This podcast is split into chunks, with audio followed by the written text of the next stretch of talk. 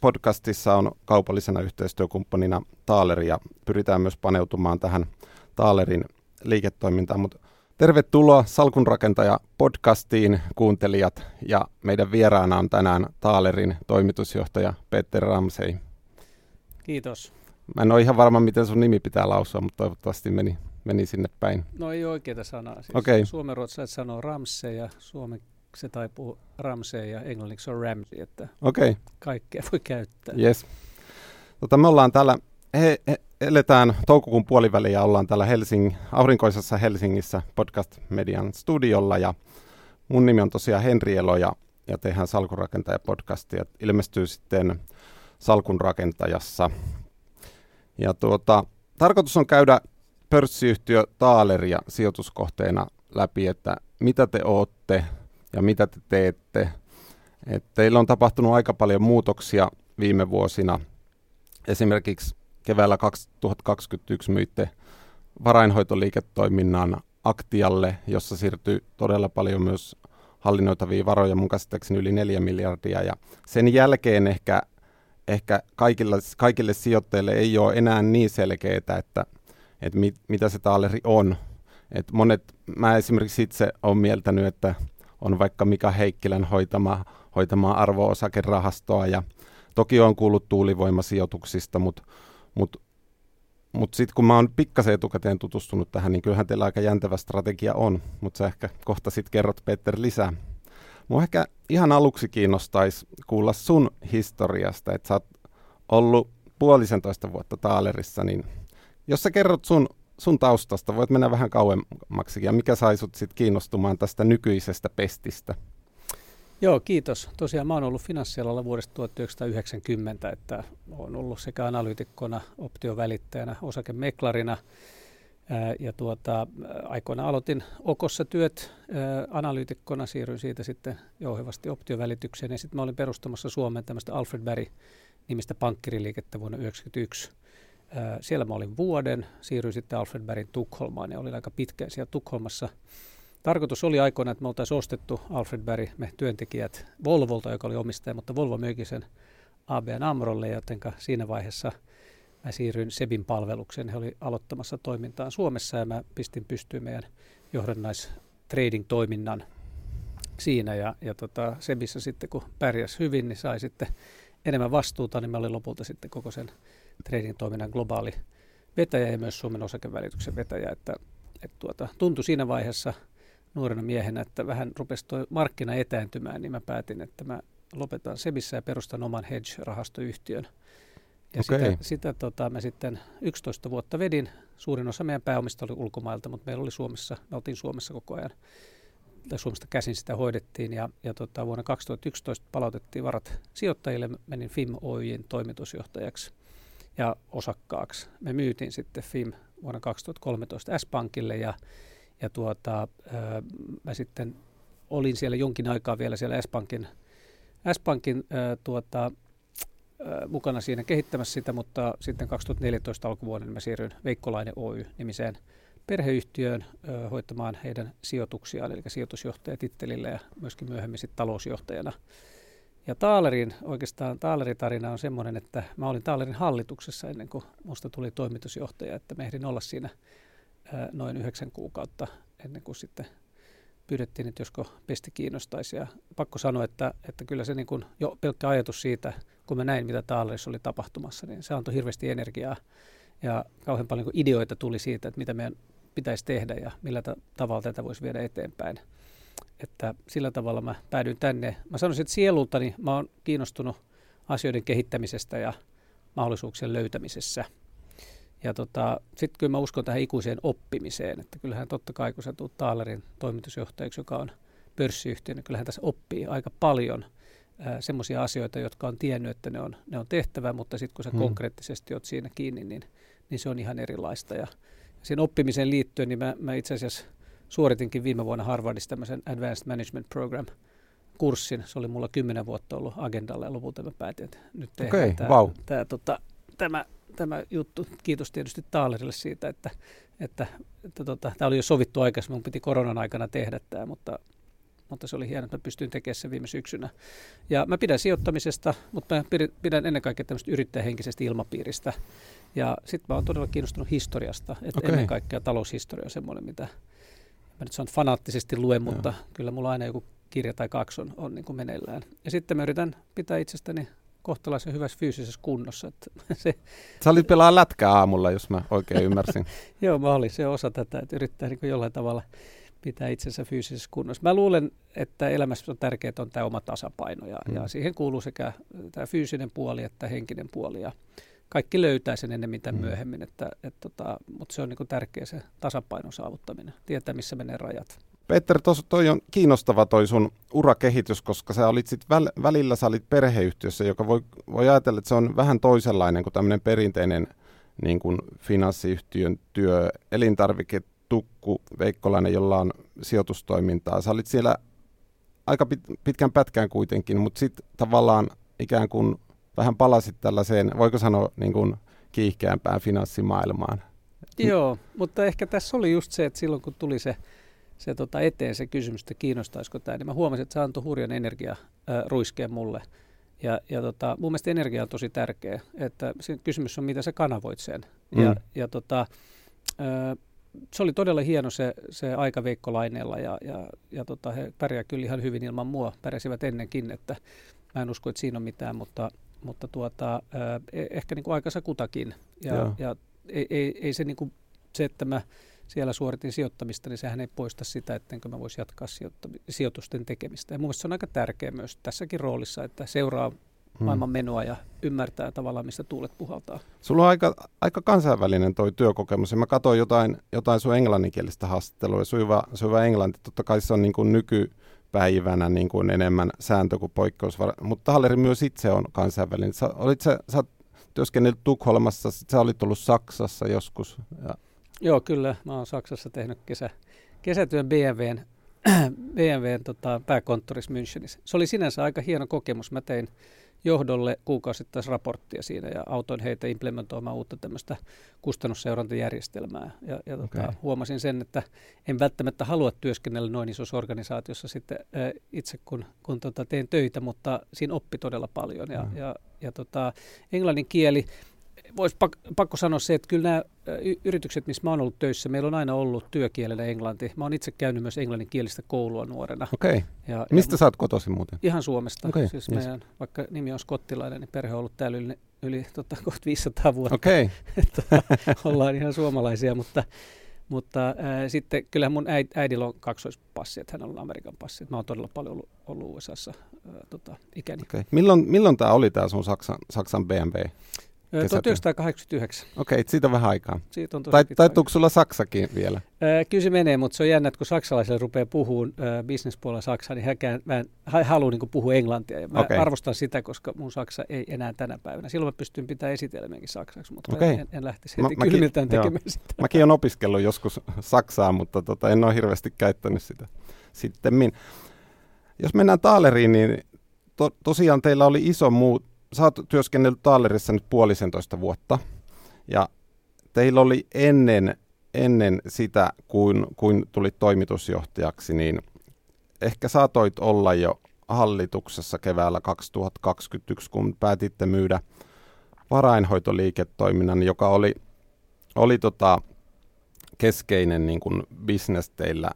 Ehkä mun on vaikea sanoa, että paljonko se oli tavallaan teidän firman arvosta, mutta, mutta kuitenkin – kertoo se kauppahinta, että 124 miljoonaa ja voitto 100, voitollinen kauppa, yli 100 miljoonan myyntivoitto, niin kertoo siitä, että tota, se oli keskeinen osa, osa liiketoimintaa, mutta kuitenkin päätitte luopua, niin mikä, sai, mikä tämän päätöksen taustalla oli ja miten teidän strategia tavallaan muuttui ja miksi te myitte? Joo, yksinkertaisesti kyse oli siitä, että tiettyyn pisteeseen, niin, niin sun pitää valita, että ootko tämmöinen niin sanottu boutique, eli keskityt semmoisiin tiettyihin niche-tuotteisiin, vai ootko yleinen varainhoitaja. Ja, ja, ja Taaleri vähän niin kuin siinä välimaastossa. Ja sitten toisaalta niin haluttiin keskittyä tähän pääomarahastoliiketoimintaan. Nähtiin, että tässä on nyt semmoiset ajurit, varsinkin uusiutuvassa ää, tota, energiassa, mutta miksei myös bioteollisuudessa, että et, tota, oli järkevää keskittää voimat siihen. Toki hmm. yhtä tärkeää se oli löytää semmoinen ostaja, jonka kanssa me voidaan sitten jatkaa tätä jakelua Suomessa, koska mehän ollaan kuitenkin riippuvaisia siitä jakelusta. Ja meillä on kaksi äh, tota, harjoitusta siinä tehtynä. Ehkä viimeisimpänä tämä biorahasto ykkösen kerääminen, se meni ihan mainiosti. Me saatiin yli 100 miljoonaa euroa siihen ja, tuota, ja se oli pelkästään Aktian niin kuin jakelemana. Toki ilmastorahasto on myös mukana siinä. Ja sitten on tämä uusi uusiutuvan energiarahasto Solvit kolmonen, niin siinäkin Aktialla on keskeinen rooli, kun puhutaan suomalaisista ää, tota, varakkaista yksityishenkilöistä ja sitten pienemmistä säätiöistä, että, mm. että se on, se on niin kuin mainittava myös. Mutta ennen kaikkea me haluttiin keskittyä tähän vaikuttavuuteen ja kestävään kehitykseen. Että se on ihan ytimessä tässä meidän nykyisissä liiketoiminnoissa ja, ja meidän ambitio on kuitenkin rakentaa Suomesta käsin maailmanluokan liiketoimintoja. Ja mm. se vaatii kyllä keskittymistä, että sä et voi tehdä kaikkea. Se on kuitenkin rajallinen se resurssi, mikä sulla on. Ja saman aikaan meidän piti määritellä, että mikä on se meidän suhteellinen kilpailuetu niin, niin se oli ehkä helpompi määritellä näissä hmm. ö, liiketoiminnassa, jotka meillä nyt on. Ja, ja me niin kuin itse ajatellaan se niin, että meillä on tietyn tyyppistä teknistä osaamista tai insinööriosaamista. No mitä se tarkoittaa? No se tarkoittaa sitä, että siellä on sellaista yrittäjähenkisyyttä ja ymmärretään, mitä arvonluonti on. Ja sitten vastaavasti siihen yhdistettynä tämä meidän ää, tota, finanssiosaaminen, niin se, se ehkä tekee tästä meidän paletista uniikin. Ja, ja sitä on niin kuin helpommin määritellä näissä nykyisissä liiketoiminnoissa.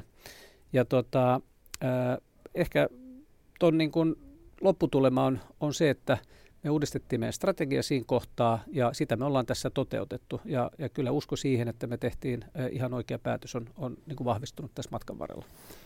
Joo, ja varmasti ihan, ihan tota se keskittyminen auttaa sitäkin, että johto pystyy niin kuin suuntaan ajan käyttöön sit vaikka tähän pääomarahastoliiketoimintaan paremmin. Näin se nimenomaan on. Ja ei ole tavallaan liikaa kilpailevia tavallaan semmoisia osastoja. Tota, tämä vaikuttavuus, sulla, sulla oli tämä termi, niin voisitko vähän, vähän avata sitä, että mitä se käytännössä tarkoittaa? Joo, englanniksi se tarkoittaa, se on impact on tämä niin kuin mm. sana, mitä käytetään englanniksi. tuota, no ne ehkä kulkee käsi kädessä sen kestävän kehityksen kanssa, mutta on, on tietysti olemassa ylätasolla – tuota, ihan tämmöistä regulatiivistakin regulatiivisia asioita, jotka ohjaa sitä, mutta se vaikuttavuus on tietysti se, että rakennetaan parempaa tulevaisuutta ja, ja tehdään se niin kuin taloudellisesti, niin kuin mahdollistetaan se niin, että se tehdään myöskin kannattavasti. Et vaikuttavuus ei välttämättä aina tarkoita sitä, että vaan on se CO2 pienenemä, mm. eli hiilijalanjälkeä pienentää, mutta sä voit tehdä sen myös ö, tuota, taloudellisesti kannattavasti, ja se on se, mitä se vaikuttavuus tarkoittaa meille. Mutta se on aika paljon muitakin asioita, eli, eli jos katsoo näitä liiketoimintoja, niin niillä on sitten niin kuin vaikuttavuuteen ihan omat tavallaan ö, tekijät. Uusiutuvassa energiassa se on tietysti hiilijalanjälki, biossa ehkä vaihdetaan jotain ö, tuota, tämmöisiä raaka-aineita pois ja korvataan ne organisilla. Että hmm. se, se, sitten se määritellään niin kuin erikseen näissä eri liiketoiminnoissa. Ja se vaikuttavuus meillä tapahtuu näissä rahastoissa. että sitä kautta, niin kun, jos ajatellaan meidän sijoittajia, niin, niin meillä on sijoittajia rahastoissa ja meillä on osakkeenomistajia, niin, niin osakkeenomistajat pääsee niin kuin siihen vaikuttavuuteen kiinni näiden rahastojen kautta ja rahastosijoittajat sitten niissä tapahtuissa rahastoissa, mitä siellä tavallaan sitten ää, saadaan aikaiseksi. Kyllä. Tota, tällaisia termejä, jotka ei ole kovin, kovin tuttuja monillekaan, niin on, on tota esimerkiksi semmoinen kuin taksonomia ja vihreät rahastot ja tumman vihreät rahastot ja sitten oli, sit puhutaan näistä EUn artikloista, niin no ei mennä niihin kovin syvälle, mutta voit sä vähän, että mitä ero on esimerkiksi vihreällä ja tumman vihreällä? No tumman vihreä on se, jossa on suurin äh, tavallaan äh, tämmöinen kriteeristö sille, tiuke, tiu, tiukimmat reunaehdot sille, että miten määritellään, että täyttääkö tämä rahasto ne. Ja se pitää lähtökohtaisesti olla niin, että siellä kaikki, kaikki tuota, mitä he tekee, niin ajaa tätä, tätä vaikuttavuutta. Ja, ja tuota, sitten taas vaalean vihreä on semmoinen, että se ei ole ihan yhtä tiukoin kriteerein kun siihen esimerkiksi tehdään sijoitus johonkin yritykseen, niin siinä vaiheessa se ei välttämättä sen tarvitse täyttää niitä tiukimpia vaatimuksia. Toki me voidaan, me voidaan niin kuin meidän siinä strategiassa, kun me ollaan sijoitettu tähän kohdeyhtiöön ja me kehitetään sitä, niin meidän tavoite saattaa olla, että me tehdään siitä tummanvihreä, mutta se ei mm. lähtökohtaisesti ole. Maailmallahan on tapahtunut paljon sellaisia muutoksia, että rahastoyhtiöt on muuttaneet niiden tuota, rahastojen määritelmää tummanvihreästä vihreäksi, koska se tummanvihreä on erittäin tiukka. Siinä katsotaan niin kuin paitsi sun omaa jalanjälkeä myös sen sun hankintaketjun. Ja se, on, se ei ole ihan helppo aina ää, tuota, saada se tieto ja silloin ehkä se ei myöskään aja sitä sijoittajan etua se, että aina vaan pyritään siihen tummimpaan vihreään. Mutta ne kriteerit on tiukimmat siinä tummi, tumman vihreässä ja mm. sitten on vähän löyhemmät siinä tuota, vaaleanvihreässä. Miten tavallaan, miten te hyödytte käytännössä siitä sitten, että miksi kannattaa olla se tumman vihreä mu- mu- muuten kuin, että se on vaik- vaikuttava ja tukee parhaiten kestävää kehitystä? Onko jollain sijoittajilla kriteereinä, että, että he lähtee vaan, vaan tumman vihreän tai No onhan se selvää, että jos esimerkiksi sijoittajalla on tämmöinen mandaatti, missä hän ö, haluaa tietää tas, tasan tarkkaan ö, esimerkiksi hiilijalanjälkeään tai jotain muuta, niin, niin mm. tumma vihreä hän raportoi sen ja sä saat sen tiedon sieltä ja sä myös tiedät, että se on totta, koska mm. se käy aika syvän seulonnan kautta. Se on yksi, yksi syy. Ja, ja, ja toinen on tietysti se, että, että onhan se mahdollista, että sulla on vaalean vihreä ää, mä, tota, luokitus sun rahastossa, mutta sä ajat niitä yrityksiä siihen tumman vihreämpään. Eli jos puhutaan tuota, yrityksistä, jossa on rajalliset resurssit, se ei ehkä mm. ole ihan kohtuullista olettaa, että sä teet kaiken vaan sen tumman vihreän ehdolla, sun pitäisi kuitenkin sitä bisnestä pyörittää, mm. mutta samaan aikaan joku meidän tyyppinen toimija tulee sinne sisään, niin me autetaan sitä siinä. No sitten jos mennään näihin meidän uusiutuvan energian tuota, äh, hankkeisiin, niin nehän on kaikki määritelmällisesti tummanvihreitä. Eli sehän on niin kuin helppo sijoittaja silloin määritellä, että no tässä todellakin sitä hiilijalanjälkeä pienennetään ja se vaikuttavuus on iso. Ja sekin on jännä juttu, että jos miettii missä päin maailmaa sä toimit, niin, niin tekemällä ihan saman asian yhdessä maassa, niin sun hiilijalanjälki saattaa olla ihan eri tai sun hiilijalanjälki on sama, mutta se sun vaikuttavuus saattaa olla paljon suurempi.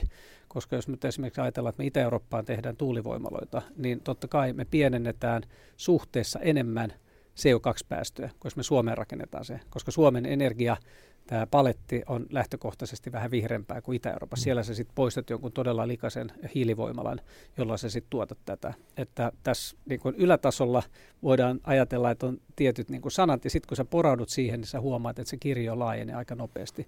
Mutta meidän strategian mukaisesti, niin me halutaan tehdä näitä vaalean ja tumman vihreitä rahastoja. Okay. Me uskotaan, että se on meidän kanssa niin kuin etu tässä. Toi on mielenkiintoista just, että vaikuttaa, että mihin se vaikka se tuulivoimala – tai tuulivoimainvestointi tehdään, että miten se, miten se vaikuttaa näihin päästöihin ja Joo. näihin. Joo, että pitää niinku erottaa, että mikä se vaikuttavuus on ja mikä on se hiilijalanjälki. Hiilijalanjälki on todennäköisesti mm. sama, mutta vaikuttavuus voi olla paljon suurempi. Tämä on aika mielenkiintoista. Mä itse on, on nykyään myös keski osakesäästäjien hallituksessa ja si- siellä tota, on keskusteltu just esimerkiksi siitä, että miten yksityissijoittaja tai piensijoittaja voi niin kuin konkreettisesti valita kestävän kehityksen sijoituskohteita, koska tähän tulee nyt entistä enemmän myös pienemmille sijoittajille agendalle ja on, on, toki, on toki ollutkin, mutta monethan siitä puhuu, mutta te, teillä se on niin kuin aika, aika lailla tämmöistä arkipäivää just tämän strategiavalinnan myötä.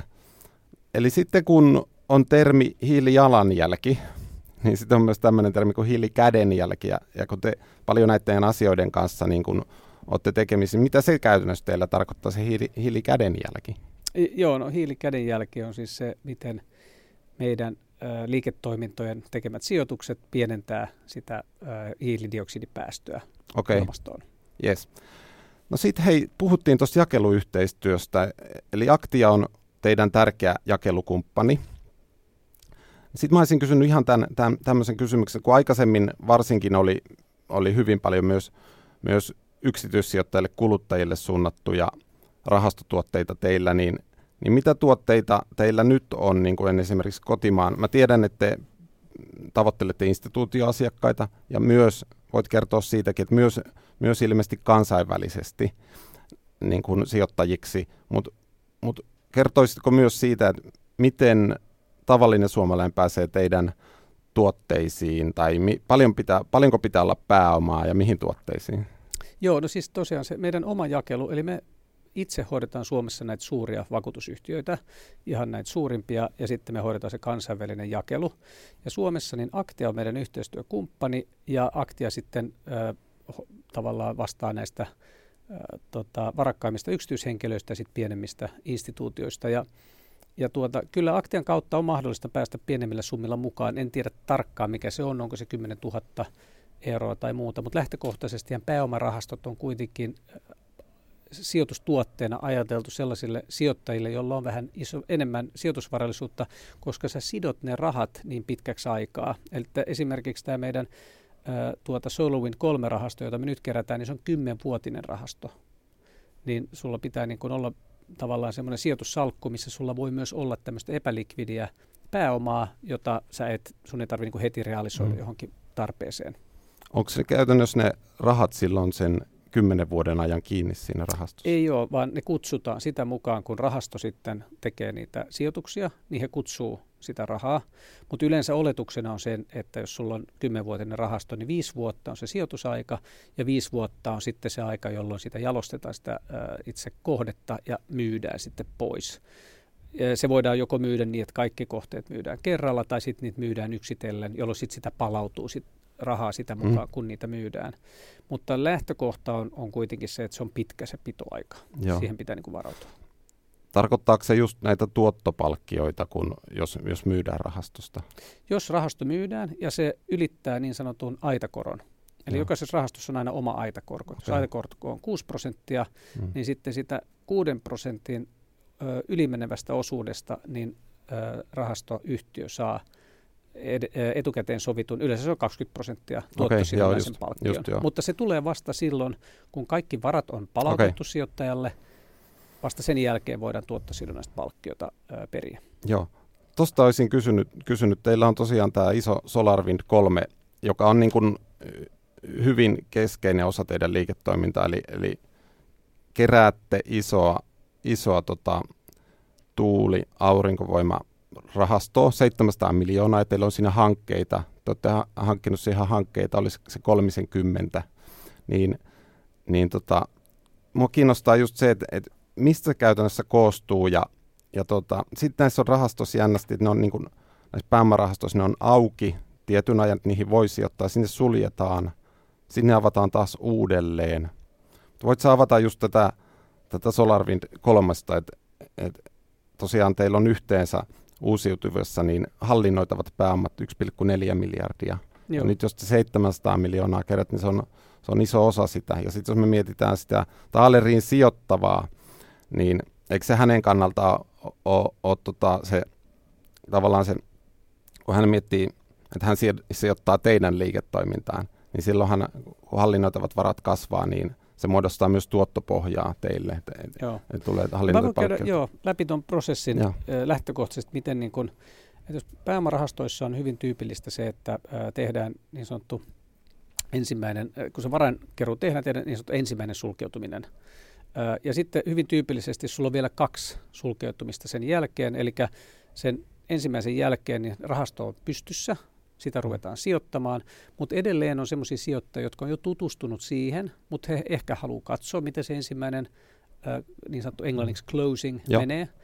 Ihan vaikka siitä syystä, että he ei ole aikaisemmin sijoittanut äh, vaikka meidän rahastoihin, niin he haluavat nähdä, että no tuleeko ne vanhat sijoittajat mukaan siihen, uskooko mm. ne edelleen tähän. Mm. No sitten jos ne vanhat sijoittajat tulee mukaan, niin sitten he niin ajattelevat, että okei selvä, tämä oli niin kuin laatumerkintä, ja sitten he ehkä tulee siihen toiseen sulkeutumiseen mukaan.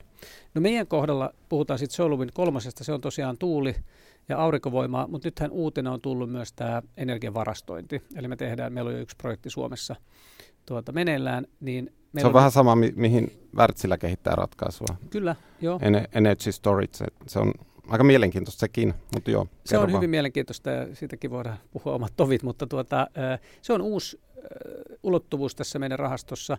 Ja tosiaan sinne on rakennettu tätä hankekehitysportfoliota ja se on ehkä tärkeää käyttää siihen pari minuuttia, joo. koska yleensä kun sijoitat pääomarahastoon, niin se rahastohoitaja on saattanut aikaisemmin tehdä samanlaisen rahaston. Mutta silloin kun sä sijoitat siihen, niin kaikki aina kysyy, että no mikä on se sun pipeline? Mihin sä, mm. niin kuin, mitä sä katot, mihin sä menet sijoittaa? Koska tähän on englanniksi on tämmöinen blind pool sijoittaminen nimenen sana. Eli sähän annat rahat nyt tolle kaverille tai tolle porukalle, koska ne on, ne on aikaisemminkin tehnyt hyvin ja mä uskon, että niiden strategia on ihan oikea. Mutta sä et aina välttämättä tiedä, mitä niillä on siellä putkessa. Mm. Ehkä voi hahmotella jotain, mutta tämä on hyvin konkreettista. Meillä on 35 projektia – mitä me hanke kehitetään yhdessä kumppaneiden kanssa ympäri Eurooppaa ja Pohjoismaita, Espanjaa ja, ja, ja tota, te sijoitatte niitä rahastoon kerättyjä varoja niihin hankkeisiin ja niiden, yes. käytännössä niiden tuuli- ja aurinkovoimaloiden Kyllä. rakentamiseen. Kyllä, ja se hankekehittäminen on semmoista, sehän on samantyyppistä kuin, kuin vaikka kiinteistöpuolella, eli se luvitetaan, siihen pitää hankkia tietyt ympäristöluvat, tuuli- ja aurinkohankkeessa tietysti mitataan sitä auringon määrää, tuulen määrää, sitten katsotaan tämmöinen environmental assessment, tota, tutkimus, eli katsotaan, miten se vaikuttaa ympäristöön. Ja, ja tuota, sitten 35 ä, hankkeesta, niin, niin ehkä 20 sitten lopulta rakennetaan. Ehkä me myydään joku, jo, joihinkin me ei ehkä saada lupia, joihinkin me saadaan luvat, mutta ei kannata myydä, koska sitten kuitenkin kun me tehdään se sijoituspäätös, eli siinä on, su, sitoutuu suhteessa paljon vähemmän rahaa, kun kehitetään hankkeita. Se iso raha liikkuu siitä, kun ruvetaan rakentaa. Ja tuota, siinä vaiheessa sitten, kun, kun ruvetaan rakentaa tai on saatu luvat, niin totta kai silloin katsotaan, että no, mitkä on niin energiahinta, estimaatit, joudutaanko me sitomaan osa tästä, tai halutaanko me sitoa jo osa tästä tulevasta tulosta energiahintaan, ja sitten me tehdään ehkä sopimus jonkun kanssa. O, missä korot liikkuu? Paljon se maksaa rakentaa? Siinä vaiheessa tehdään sitten se päätös, koska me kuitenkin tavoitellaan 10 prosentin nettotuottoa sijoittajille tässä, joten kaikkien noiden pitää sitten loksahtaa kohdalle toi on tärkeä niin kuin ominaisuus tässä meidän, eli sä tiedät jo, mihin me tullaan sijoittamaan. Öö, ja sitten toinen asia on se, että miten tätä rahastoa sitten kerätään, niin, niin siinä tehdään, englanniksi on tämmöinen sanonta kuin market sounding, eli tut, käydään tutu, juttelemassa sijoittajien kanssa ennen kuin lähdetään keräämään. Sanotaan, että me ollaan tulossa tämmöisen rahastolla, kiinnostaako teitä? Tämä olisi se, niin kuin, mihin me sijoitettaisiin näitä rahoja, ja tämä olisi tavallaan se, se profiili tälle rahastolle, tämä on se tuottotavoite. Ja, ja näistä sijoittajista me yritetään saada sitten niin sanottuja ankkurisijoittajia. Ja tämä prosessi voi olla hyvinkin pitkä. Sitten jossain vaiheessa ilmoitetaan valvovalle viranomaiselle, että nyt me tulee tämä rahasto, ne hyväksyy sen, sitten virallisesti voidaan aloittaa se keräys. Siitä menee ehkä, riippuen rahastosta, mutta meidän tapauksessa taitaa mennä noin 4-5 kuukautta, että tehdään se ensimmäinen closing. Ja, ja tota, mutta koko ajan niin kuin tavataan sijoittajia – ja sitten kun se ensimmäinen closing on tehty, niin sitten sen jälkeen niin kun ne, jotka ei tullut mukaan siihen, ne voi päästä siihen toiseen. Ja sitten saatetaan tehdä vielä kolmas. Ja yleensä se on noin 18 kuukautta se varankeruu. Siitä vielä jatkuu siitä ensimmäisestä closingista. Mikä tämä termi on, kun sä sanoit, että pääomaa kutsutaan, niin mi- mitä sä sillä niin kun tarkoitat? Kutsuuko sijoittajat omia pääomia takaisin vai kutsutteko te siihen Me kutsutaan, rahastoon? joo, eli se, se prosessi on se, että sä teet sitoumuksen. Eli kun sijoitat pääomarahastoon, niin sä teet siihen sitoumuksen. Sanotaan nyt vaikka, että sijoittaja päättää sijoittaa miljoona euroa. Ja silloin se sijoittaja niin ajattelee, että okei, tämä on viiden vuoden sijoitusperiodi, eli siinä aikana ne rahat voidaan kutsua, niin rationaalinen sijoittaja, että nämä tulee lineaarisesti, että tulee niin kuin 200 tonnia per vuosi viiden vuoden aikana. no sitten todellisuus on aina jotain muuta. Rahasto ehkä kutsuu ensimmäisenä vuonna 300 000 mutta toisena ehkä vain 100 000, kolmantena 300 000 ja niin edelleen. Että se sijoittaja sijoittaa vähitellen. Se sijoittaa Joo. vähitellen että kutsujen mukaan mm. ja, ja sitten kun viisi vuotta on mennyt, sijoitusperiodi on ohi, sitten ei enää kutsuta rahaa. Ja sen okay. jälkeen sitten seuraavaksi odottaa niitä palautuksia. Miten tota, kun, kun teillä on tämmöinen tämän tyyppinen rahasto, niin sit niitä, sitä pääomaa käytetään tietenkin niiden hankkeiden kehittämiseen, rakentamiseen, mutta tavallaan ö, pyörittääkö se myös niitä valmiita voimaloita se rahasto. Kyllä. Joo. Joo, eli sen takiahan tässä, jos ajatellaan nyt, että sinne vaikka tulisi 20 kohdetta tähän Solvin kolme rahastoon, niin kaikkea ei ryhdytä heti päivänä yksi rakentamaan monesta syystä. Yksi on ihan yksinkertaisesti se, että ei ole luvitettu kaikki. Ja sitten toinen on se, että, että tuota, me yritetään jakaa tämä, koska kuitenkin sama tiimi tekee tiettyjä tämmöisiä tota, siihen prosessiin liittyviä asioita, niin, niin yleensä se sitten jaetaan jo ennalta, päätetään, että noin, noin niin kuin kolme hanketta tulee vaikka tona vuonna ja sitten tuossa tulee viisi ja tuossa tulee seitsemän. Ja siihenhän liittyy myös nämä kutsut sitten, kun tulee. Eli sitä mukaan, kun niitä rakennetaan, tarvitaan rahaa. Ja yleensä näissä hankkeissa on vielä niin, että tässä on 50 prosenttia velkaa, eli samaan aikaan kutsutaan sitten rahaa sijoittajilta ja sitten tulee mm. lainarahaa jossain vaiheessa mukaan tähän. Yes. Avatko vielä vähän, vi, vielä vähän tota, kun puhutaan pääomarahasto-liiketoiminnasta, niin normaalissa sijoitusrahastossa arvohan määräytyy päivittäin niiden kohdesijoitusten ö, kurssimuutosten mukaan, niin missä tä, tässä tavallaan se, jos sä vielä avaat sitä, se tuotto määräytyy. Jos tulee esimerkiksi myöhemmin mukaan, niin onko silloin eri, eri hinta tavallaan? Joo, tuossa eri rahastoissa saattaa olla semmoinen päätetty korko jo etukäteen, että mikä on se tuota, lisähinta, jotka myöhemmin mukaan tulevat sitten hyvittävät muille sijoittajille. Ja sillä tietysti korvataan sitä arvonnousua, joka tapahtuu siinä matkan varrella. Ja tota, miten arvo määräytyy? Niin arvo määräytyy tietyn kaavan mukaan. Eli siinä on, äh, tota, no meidän tapauksessa tietysti jos puhutaan uusiutuvasta energiasta, niin siellä on energiahinta, korko äh, ja, ja, ja korko on tärkeä tekijä, koska kuitenkin oletetaan, että tiedetään suunnilleen, mitä ne millä tota, tai paljonko ne tuottaa sähköä. Sitten jos meillä on bioteollisuus, niin siellä taas käytetään eri, että siellä katsotaan ehkä, että miten kannattava se yhtiö on, ja sieltä lasketaan ihan multipeleiden perusteella. Eli tässä on aika selkeät kaavat olemassa. Ja, ja sinänsä niin, niin se niin kertoo siitä kehityksestä. Yleensä alkuun, kun tehdään sijoitus tämmöiseen pääomarahastoon, niin se hinta ei värähdä oikeastaan mihinkään. Saattaa jopa mennä vähän alaspäin, koska siellä on niitä kuluja. Eli sitten se vasta rupeaa jalostumaan kolmen, neljän vuoden kohdalla näkyy, että okei, että mihin suuntaan mennään. Ja, ja tota, näitähän toki pääomarahastojahan voi myös myydä, on niin sanottu secondary market, mutta ne on aina sitten, se hinta on selkeästi alle sen yle, yleensä. Tarkoitatko se sitä o- o- o- omaa, sijoittajan omaa osuutta siitä? Sijoittajan omaa osuutta, eli Joo. on olemassa tämmöinen toissijainen markkina näille, mm. mutta hintahan ei koskaan, tai sanotaan, että hyvin harvoin on, on se, mitä se niin mm. sanottu ää, tota, ää, ilmoitettu hinta on, et, et koska siinä on se epälikvidiys ja joku ei halua maksaa sitä etupeltoon. Joo, mä, mä tota just meinasinkin, tämä on vielä kuitenkin todella olennainen asia, että sijoittaja varmaan kiinnostunut, milloin hän voi saada ja vaatia sitä pääomaansa takaisin, niin jos hän on tehnyt vaikka, vaikka sen viiden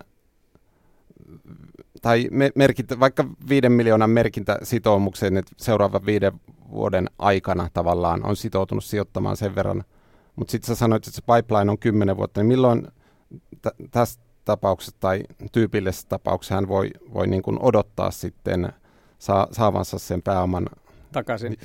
Joo, se on tota... Tai tuu pääoman tai tuoton, millä, millä arvolla hän saakaan sen sitten. Joo, no jos se on kymmenvuotinen rahasto, niin ajatushan on se, että, että tuota, kymmenen vuoden kohdalla on kaikki kohteet myyty. Joo. Ö, joskin näin niin käytännön kannalta, niin sehän voi että jotain menee pidemmäksi, mutta se on niin kuin se ajatus siinä. Mutta se riippuu ihan siitä, että missä määrin sit myydään näitä. Eli e, kyllä yleensä kun puhutaan private equitystä niin, ja pääomarahastosijoittamista, ajatellaan niin, että noin, noin viisi vuotta rahaa menee ulos ja sitten ehkä kuuden, seitsemän vuoden kohdalla niin sä oot ehkä saanut omat takas ja sitten se kaikki muu on tuottua. Hmm. Ja, ja tota, ehkä meidän uh, uusiutuvassa energiassa on ollut vähän erityyppinen, että siellä yleensä on myyty kokonainen rahasto sitten. Että se on ollut vähän takapainotteinen se rahan takassaanti. Toki yhdessä rahastossa me tehtiin niin, että me, me refinansioitiin se. Eli me tota, palautettiin kaikki rahat sijoittajille ja lainattiin sama summa pankilta. Okay. Et sekin, että tämmöinen private equityssä ja pääomarahastosijoittamisessa puhutaan, on semmoinen termi kuin refinancing. Ja se on hyvin yleistä, että silloin kun se firma menee ihan hyvin, sitä halutaan edelleen omistaa, ei haluta luopua siitä, niin sitten voidaan mennä pankkiin ja sanoa, että meillä on näin kannattava yhtiö, että paljonko te annatte velkaa tälle. Mm-hmm. Sitten ne sanoo, että me voidaan vel, niin kuin vivuttaa se tähän mm-hmm. ja sitten se raha, joka tulee sisään, niin palautetaan sijoittajille. Mm-hmm. Tässä on aika paljon sellaisia mekanismeja tämän alla, mm-hmm. jotka ei ehkä, äh, niitä pitää niin kuin vähän tutkia mm-hmm. ja opiskella niin kuin pääsee käsiksi. Onko se sitten tota, niin tämä sijoittaja, saako vuosittain siitä tuottoa, niin kuin osakesijoittaja saa osin, osinkoa, niin saaks... Riippuu rahastosta. Okay. Eli jos se on korkorahasto, ne maksaa aina sen kupongin ää, tota, sijoittajille. Meidän tyyppisessä rahastossa, niin siinä enemmänkin ei, ei, ei ole niin tämmöistä kuponkia, se ei ole velkainstrumentti, vaan tämä on osakesijoittaminen. Tässä on kyllä niin kuin lähtökohtaisesti se, että pääoman palautuksen kautta tulee se raha. Mä, mä kysyn vielä yhden kysymyksen tästä. Mm-hmm. Eli kun vuosia menee eteenpäin ja hän on sijoittanut vaikka, oletetaan, että 5 miljoonaa, mutta ne on siellä rahastossa vielä sisällä – niin mistä hän näkee sen päivän arvo vai näkeekö hän Se tulee kvartaaleittain, siitä ilmoitetaan. Että, se joo. määritetään tavallaan määritetään, ne arvo, ulkopuolinen joo, määrit, Joo, ja siis semmoisen tietyn kaavan mukaan okay. tehdään ihan ja, ja se on ennalta sovittu. Sitten se tehdään se arvonmääritys sitten se ilmoitetaan neljännes vuosittain okay. tehdään raportti sijoittajille. Joo. Kerrotaan, miten myllyt pyörii ja joo. kuinka paljon on sataprosenttisesti ajasta vai 96 ja mikä se tuotto on ja mihin se perustuu. Okei, okay. ja sitten secondary marketilla, toissijaismarkkinalla voi mahdollisesti myydä se? Voi myydä joo, joo. mutta se on pitkä, se on hidas prosessi joo. ja sitten se hinta ei tule olemaan se, mitä hmm. siinä tota, arvomäärityksessä Lähtökohtaisesti on. sitoudutaan, että ne on pidempään. Hei, semmoinen olennainen vielä. Nyt sähkömarkkinoiden tilanne on, on, on muuttunut paljon. Toki korkomarkkinoidenkin oli, puhuttiin sähkökriisistä viime vuoden lopulla, sähköhinnat tuli tos, todella korkeita. Sitten nyt ne on tota, aika matalia tai normalisoituneet, niin miten tämmöinen vaikuttaa tuohon vaikka tuohon SolarWind 3 siihen pääoman keruuseen?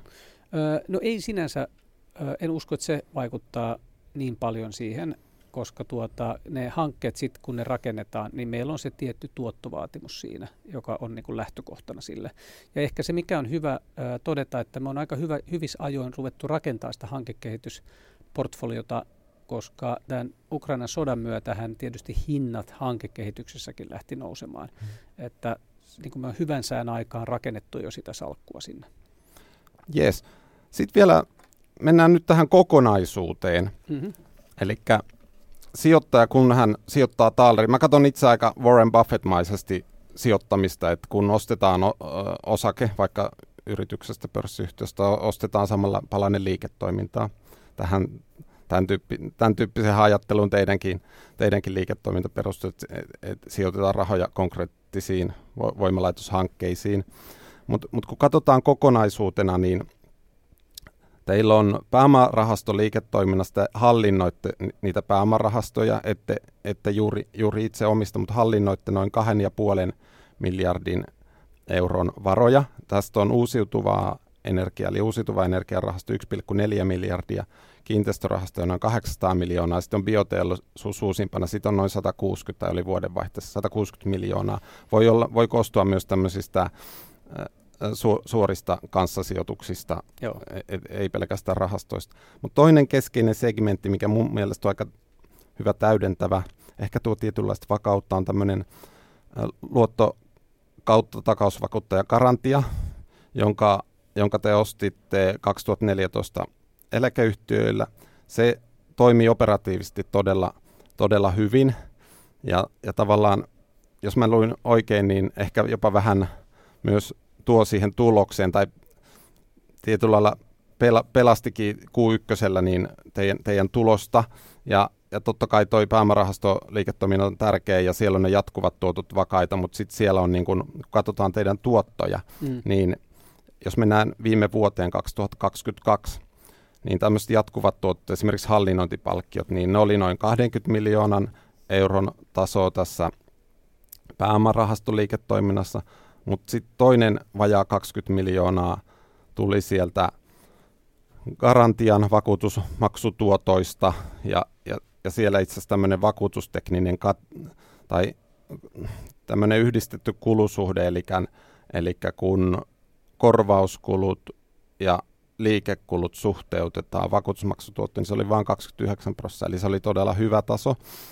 niin, niin tästä tulee yhteensä noin semmoista ennustettavaa tuloa noin 40 miljoonaa, mutta sitten teillä on myös tämmöisiä tuottopalkkioita, joita esimerkiksi kuin ykkösellä nyt Nyt tullut. ei kirjattu yhtään mitään kuin ykkösellä. Ja sitten sijoitustoiminnan tuottoja, niin, jotka tietenkin vaihtelee, niin, niin tota, haluatko tästä jotain näistä tuottokomponenteista avata, että miten sä ne, sä ne näet nämä jatkuvat tuotot, tuottopalkkiot, sijoitustoiminnan tuotot? Joo, no jatkuvat tuotot, nehän on aika ennustettavia tässä pääomarahastoliiketoiminnassa, kun ne on ihan suoraan funktio siitä, että kuinka paljon meillä on hallinnoitavia varoja, ja se liikkuu silloin, kun me tota, lanserataan uusi rahasto ja saadaan rahoja, se liikkuu ylöspäin ja sitten se taas liikkuu alaspäin, jos me irtaudutaan jostain rahastosta. Et se on aika ennustettavaa. Sitten mitä tulee garantian siihen ää, tuota, jatkuviin tuottoihin, niin niin toki he tekevät näitä takausvakuutuksia. 70 prosenttia siitä salkusta on asuntolainatakauksia. Mehän sanottiin, että, että tuota, silloin kun tämä ostettiin, muista se oli 2015, niin, niin, niin jossain vaiheessa tehtiin strategiamuutos ja siirryttiin enemmän tämmöisiin asuntolainatakauksiin. Sehän on ollut niin kuin suuri menestys heillä. Me tehdään myös vuokratakauksia, kaupallisia takauksia, taataan näitä työlainoja, tuota, jos joku yhtiö haluaa ottaa niitä niin näille tota, vakuutusyhtiöille, eläkevakuutusyhtiöille ja sitten tehdään muita takauksia. Ja tietysti garantian kohdalla niin, niin asuntokaupan volyymi pitkässä juoksussahan silloin merkitystä heidän siihen siihen jatkuviin tuottoihin. Ö, mutta tuota, Tämän lisäksi meillä on sitten näitä muita tuottoja, jotka meidän kohdalla on tosiaan nämä tuottosidonnaiset palkkiot, mutta sitten myös sijoitustuottoja. Ja Garantian kohdalla sijoitustuotothan esittelee kuitenkin jonkinnäköistä roolia, kun siellä on noin 150 miljoonan sijoitussalkku heillä. Toki suurin osa siitä on sijoitettu korkoinstrumentteihin, että se on aika niin kuin vähän riskinen, mutta viime vuonna se, se tota, kun sekä korkospredit että korot nousi, niin se näkyi sitten taas heidän sijoitustuloksessa. Näihin tuottosidonnaisiin palkkioihin, niin, niin tota, nehän tulee jälkijättöisesti, mutta toki jos meillä rupeaa olemaan näitä rahastoja enemmän ja niissä on niin kuin päällekkäisyyksiä niin, että ne ei kaikki niin kuin erännyt samaan aikaan, niin toivon mukaan me saadaan vähän tasaisempaa äh, tota, kassavirtaa tai tulosvirtaa niistä. Osahan niistä tuottosidonnaisista palkkioista, jotka me kirjataan, ne on arvioita.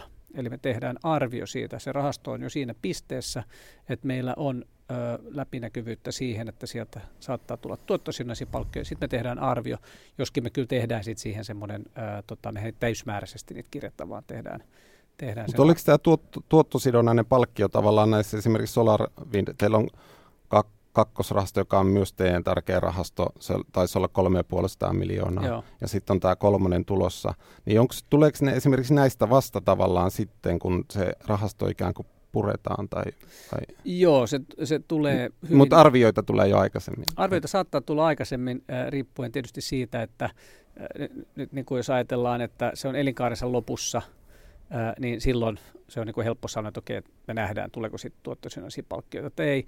Tai sitten, jos me on palautettu pääomat, niin sittenhän me nähdään tietysti, että silloinhan se on vielä helpompi mm. ää, tuota, määritellä. Ja niinhän me on tehty siinä, siinä näissä tuulirahastoissa, että me on palautettu ne pääomat ja sitten me, on, me ei ole vielä myyty ne rahastot, mutta me on tehty arvio siitä, että mitä se tuottosidonnainen palkkio voisi olla. Ja se näkyy okay. meidän tuloksessa. Että osa niistä tuottosidonnaisista palkkioista on realisoituneita mm. ja osa ei ole. Me kyllä kerrotaan sitten, mikä niistä on ja mitä. Okei. Okay.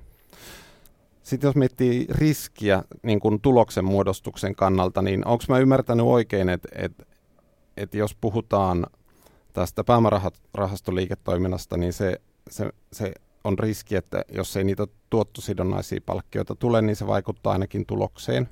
Ja sitten toisaalta niin garantiassa, niin jos korvauskulut nou, nousee, eli tota, asiakkaalta tulee luottotappioita, niin se, se on myös riski teille. Kyllä, juuri näin.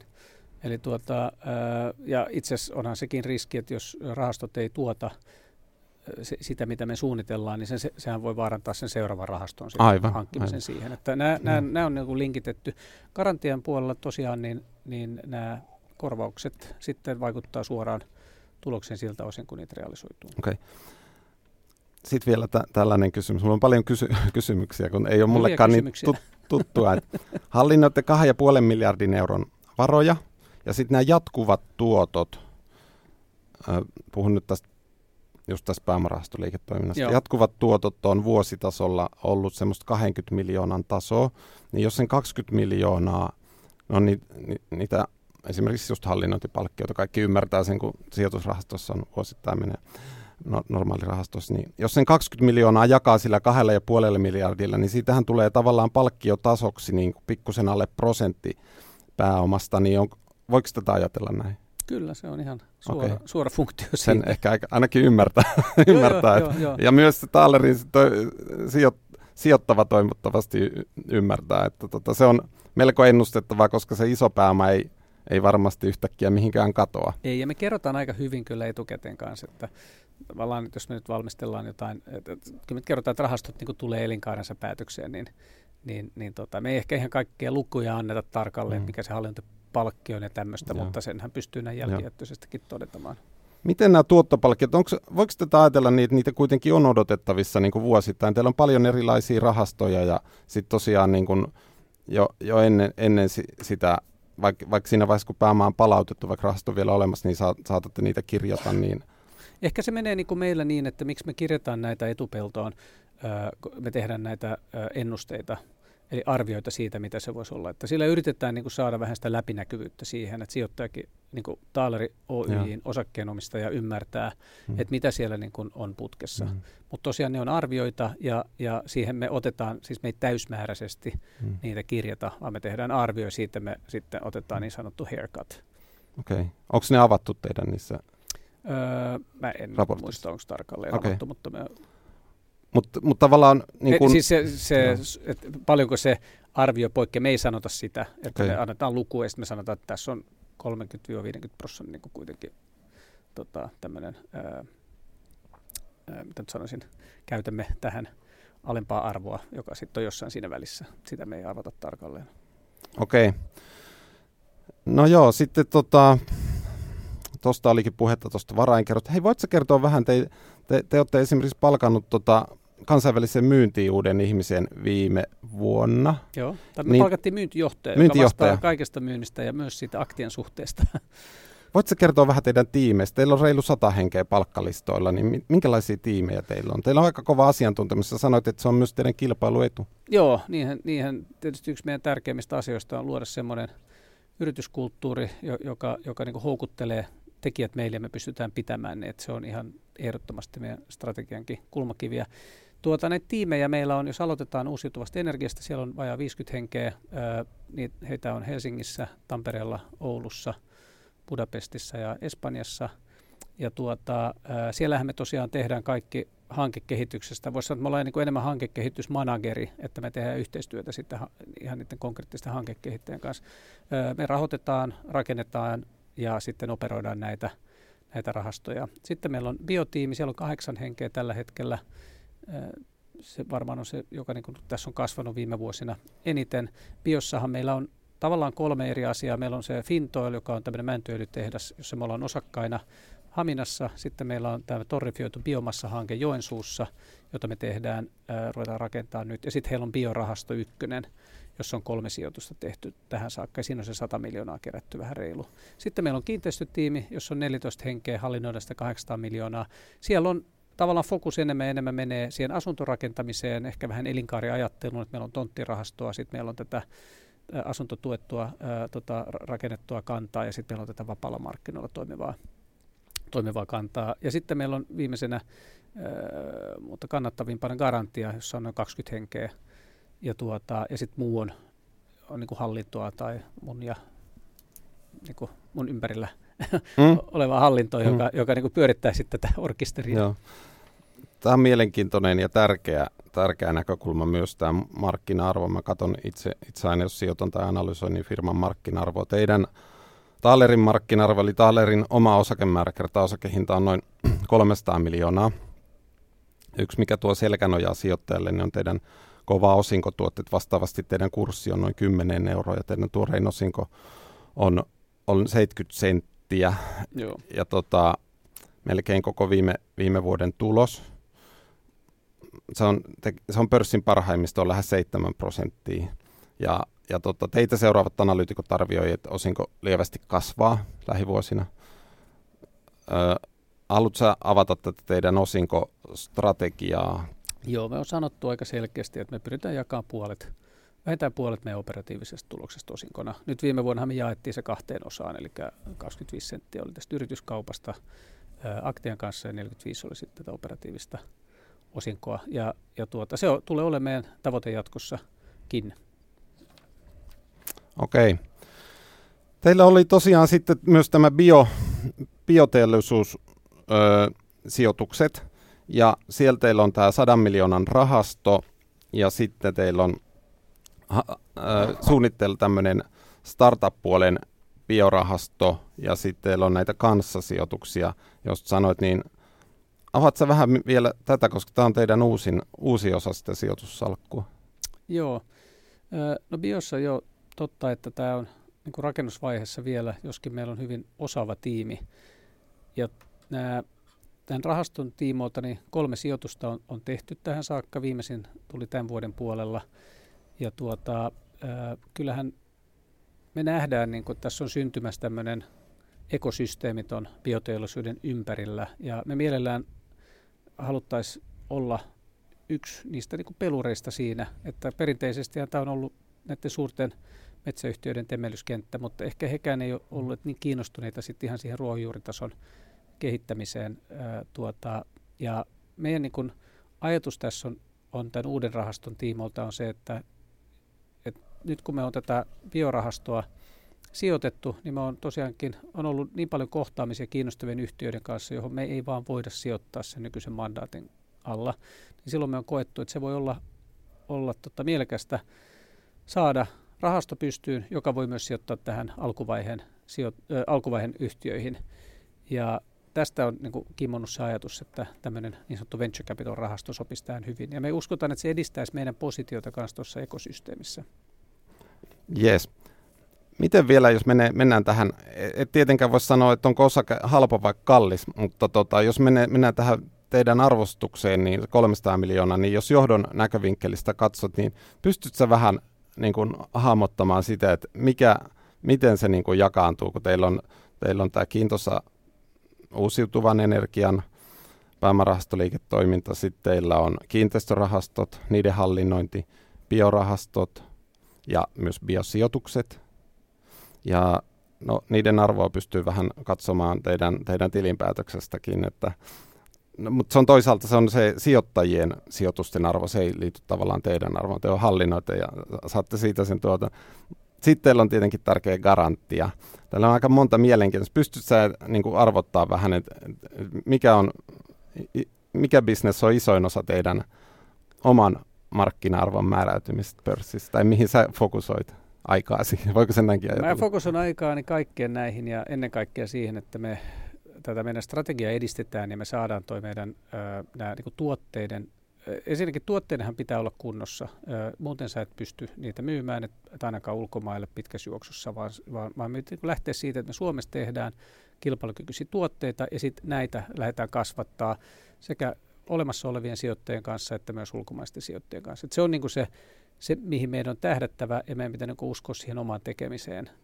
Mä en itse asiassa lähde erittelemään, että miten mä näen, että tämä tuossa on sen verran analyytikoita, jotka seuraa ja nehän tekee tämmöisiä sum of the parts yes. analyysejä, niin niistä voi sitten kukin itse, itse määritellä, mutta, mutta tietysti meidän pitkän tähtäimen tavoite on kasvattaa tätä yhtiötä ja, ja sillä polulla ollaan, mutta että se lähtee kyllä niistä ihmisistä ja että meillä on se oikea porukka ja meillä on ne oikeat tuotteet ja meillä on kyllä ihan hyvin myötätuolta nyt tässä näissä tuoteaihioissa, missä me ollaan, mutta tuota, li, liian aikaista sanoa, senhän se nähdään sitten tulevaisuudessa, että hmm. millä tavalla ne nousee ja, ja miten. Mutta He, ainakin meillä on kova usko itse tähän.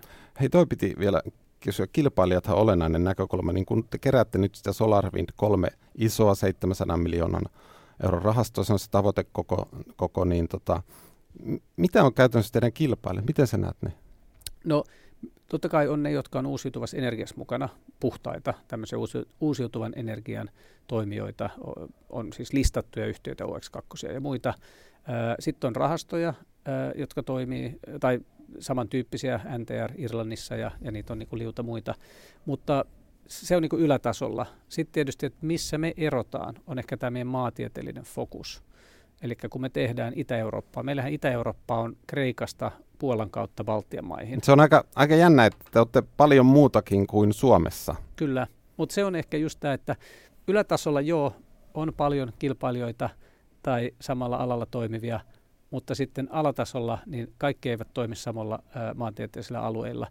Ja tuota, ä, et siinä mielessä niin, niin tässä varmasti jo tulee kilpailu, myös bioon tulee kilpailua tästä kun edetään. Mutta minusta tuntuu, että se on tosi tärkeää, että sä uskot siihen omaan osaamiseen ja että myöskin kehität sitä liiketoimintaa niin, että se on kilpailukykyistä. Ö, mutta, ja, ja tuossa on niin uusiutuvassa, niin voisi sanoa näin, että sitähän tullaan rakentamaan aika paljon ö, vielä jatkossa, että se on tärkeää meillä se, että me tehdään tämä laadullisesti hyvin, koska se takaa sen, että me saadaan ne tuotot ja se takaa sen, että me saadaan nostettua se seuraava rahasto. Painottuuko niissä uusiutuvien si- sijoituksissa, niissä hankkeissa, niin jotkut tietyt maantieteelliset alueet? Me ollaan jaettu se, että en, e, silloin kun me esimerkiksi rahastoa lähdetään hakemaan, niin me kerrotaan aika tarkkaan, okay. mikä on se niin kuin tavoiteallokaatio Joo. tietyissä markkinoissa. Mutta se Suomi ei ole mitenkään niin kuin sillä lailla... Suomi ei ole se äh, tota keskeisin markkina, vaan se on mm. yksi näistä markkina-alueista. Niin. Eli onko niissä niin kuin yli puolet on muualla? Tavalla? Joo, joo, rippaasti yli puolet. Onko sijoittajista kuitenkin valtaosa tulee Suomesta näihin? Öö, ei välttämättä. Sehän jää nähtäväksi sitten, kun niin. rahasto, se viimeinen ö, sulkeutuminen on, mutta, mutta kyllä... Tähän mennessä on painottunut ehkä vai? Tähän mennessä on, joo, siis noin puolet varmaan oli edellisestä, ellei reilu. SolarWind kakkosesta? Joo, okay. ja tota, mä sanoisin, että tässä uudessa, niin, niin kyllä me pitää se kansainvälinen jakelu saada toimimaan, tai se pitää onnistua, jotta me saadaan sen kokoinen mm. rahasto. Mm. Et Suomesta ei tule sitä 700 miljoonaa, sanotaan näin. Toikin kertoo osaamista, että pystytään myymään niin kuin kansainväliselle sijoittajille Joo. näitä. Hei, sitten vielä viimeinen kysymys. Niin tota, miksi Tallerin kannattaa sijoittaa ja millaisena näkisit yhtiön viiden vuoden päästä? No mä toivon, että viiden vuoden päästä me ollaan aidosti kansainvälinen, että me on lunastettu tämä tämä suurimman osan näistä meidän strategisista tavoitteista. Mutta äh, miksi Tallerin kannattaa sijoittaa? No me halutaan Suomesta käsin rakentaa maailmanluokan tekijä uusiutuvassa energiassa ja biossa. Ja me halutaan todellakin, että tämä vaikuttavuus ja kestävä kehitys näkyy kaikessa sitä, siinä, mitä me tehdään. Me uskotaan, että se on kilpailuetu. Ja garantian kohdalla, niin, niin mä uskon, että se on viiden vuoden kuluttua hyvin hoidettu, moderni, kurinalainen äh, vakuutusten myöntäjä tai takausten myöntäjä. Mutta ehkä ennen kaikkea niin, niin tärkein on, jos viiden vuoden kuluttua hahmotetaan tätä, niin että meillä todellakin on ne parhaat tekijät ja, ja, ja tota, motivoituneimmat työntekijät. Joo. Kiitos. Mä sen verran summeeraan, että ei, ei niin tarkasti käyty läpi, mutta, mutta teillä on hyvä tracki, tämmöinen toteuma niin onnistuneista yrityskaupoista myös, eli tämä Garantia on maksanut jo osinkoina teille sen, mitä te olette siihen 2014 sijoittanut. Ja sitten, sitten tuota niin, aktiamyyntikin näyttää esimerkiksi pörssikehityksen kautta osinkojen valossa niin onnistuneelta. Ja, ja luulenpa, että ainakin itse, toivottavasti myös kuuntelijat on saanut paremman kuvan siitä, mitä te teette. Teillä on hyvin selkeä strategia. Te ette ole vain joku epämääräinen sijoitusmassa, joka on myynyt keskeisen bisneksen pois. Ja ja tota, kiitos Peter lämmihenkisestä keskustelusta ja kiitos kuuntelijoille. Taaleri oli tässä kaup- kaupallinen yhteistyökumppani ja hyvää kevään jatkoa. Kiitos.